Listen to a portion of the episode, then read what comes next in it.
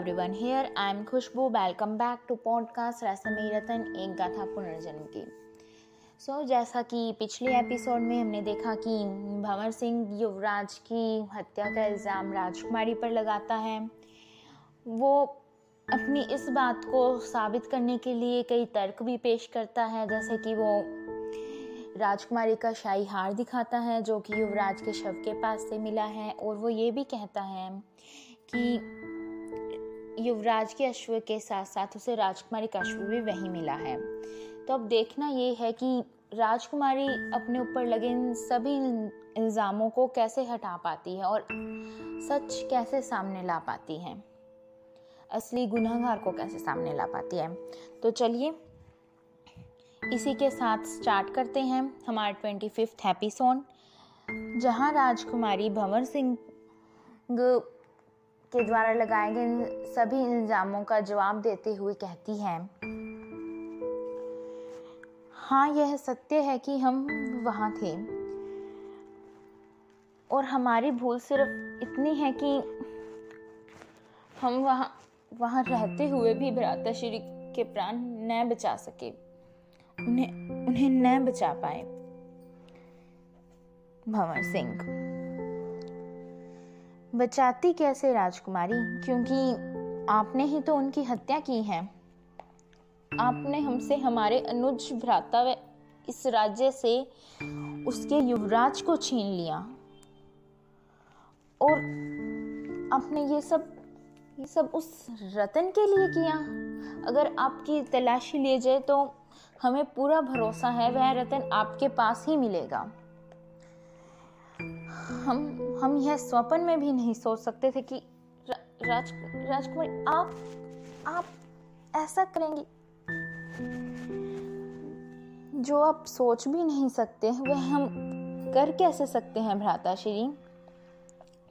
आप तो हमें वर्षों से जानते हैं ना, तो आप हम पर यह संगीन आरोप कैसे लगा सकते हैं, वह भी उस अपराध का जो हम कदापि कर ही नहीं सकते।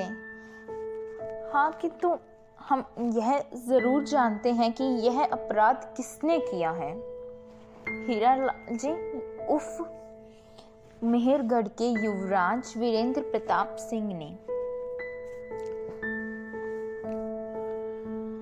वाह राजकुमारी वाह, आपको और कोई नहीं मिला तो आपने यह आरोप इन व्यापारी हीरालाल जी पर लगा दिया,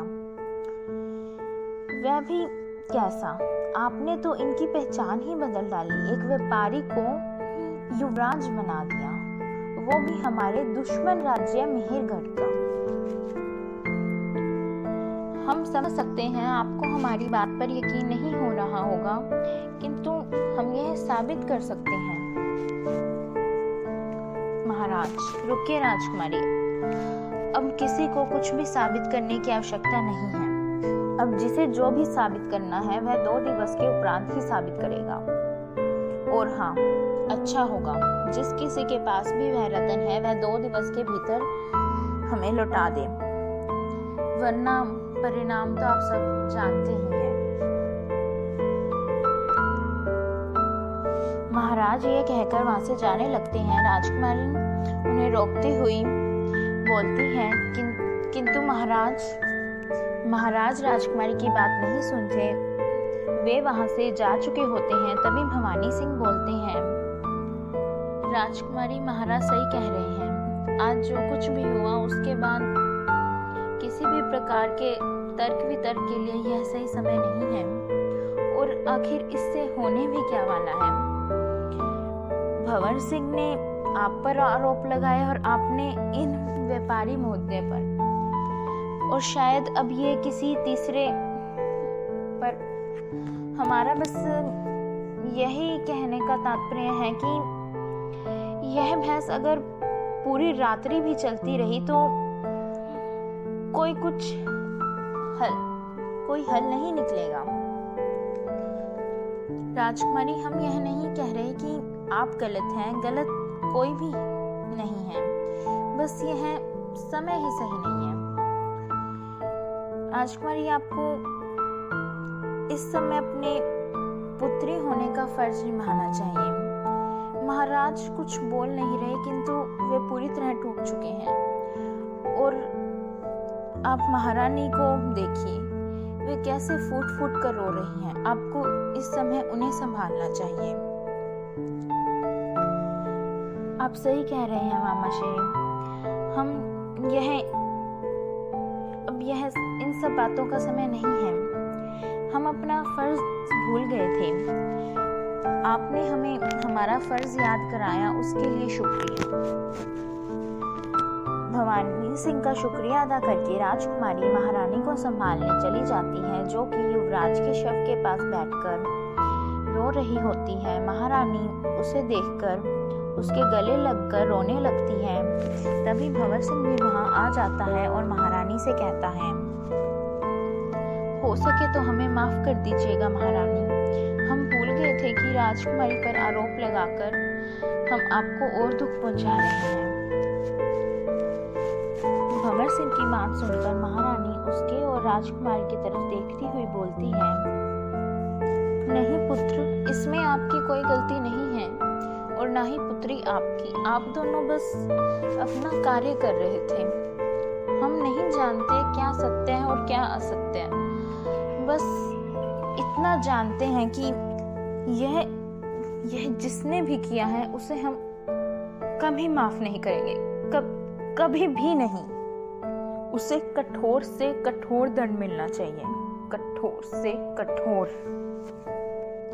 महारानी की बात सुनकर भंवर सिंह क्रोध में राजकुमारी की ओर देखता है और राजकुमारी क्रोध में युवराज की ओर। फिर वे दोनों अपना क्रोध शांत करके महारानी को सहानुभूति देते हैं और उन्हें उनके कक्ष तक ले जाते हैं। महारानी को उनके कक्ष में छोड़कर जब वे दोनों बाहर आते हैं तो भंवर सिंह राजकुमारी से कहता है, आपको क्या लगता है राजकुमारी, आप ये जो महारानी के प्रति इतनी सहानुभूति प्रकट कर रही हैं, यह देखकर हम धोखा खा जाएंगे और मान लेंगे कि आप हथियारे नहीं हैं? नहीं राजकुमारी, ऐसा कदापि नहीं होने वाला।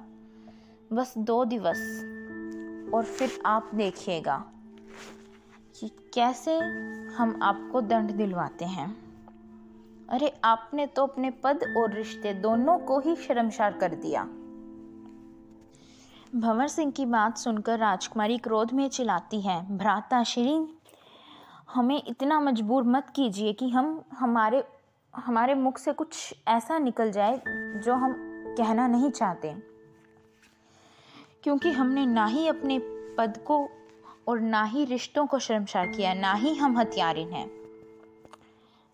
और जो हथियारा है उसे तो हम अब सबके सामने लाकर ही रहेंगे। ये कहकर राजकुमारी अपने कक्ष की ओर चली जाती है और भंवर सिंह भी अपने रास्ते हो लेता है। और इसी के साथ हमारा आज का एपिसोड ख़त्म होता है। तो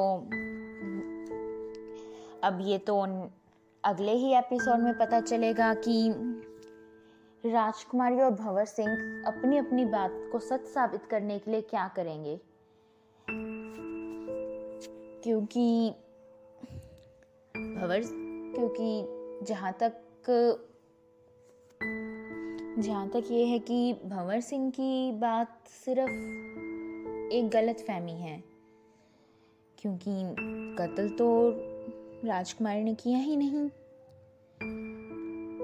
हाँ, लेकिन अब ये नहीं कहा जा सकता कि राजकुमारी भी जिसे असली हत्यारा समझ रही है वो भी उसकी गलतफहमी है, क्योंकि हो सकता है राजकुमारी गलत ना हो।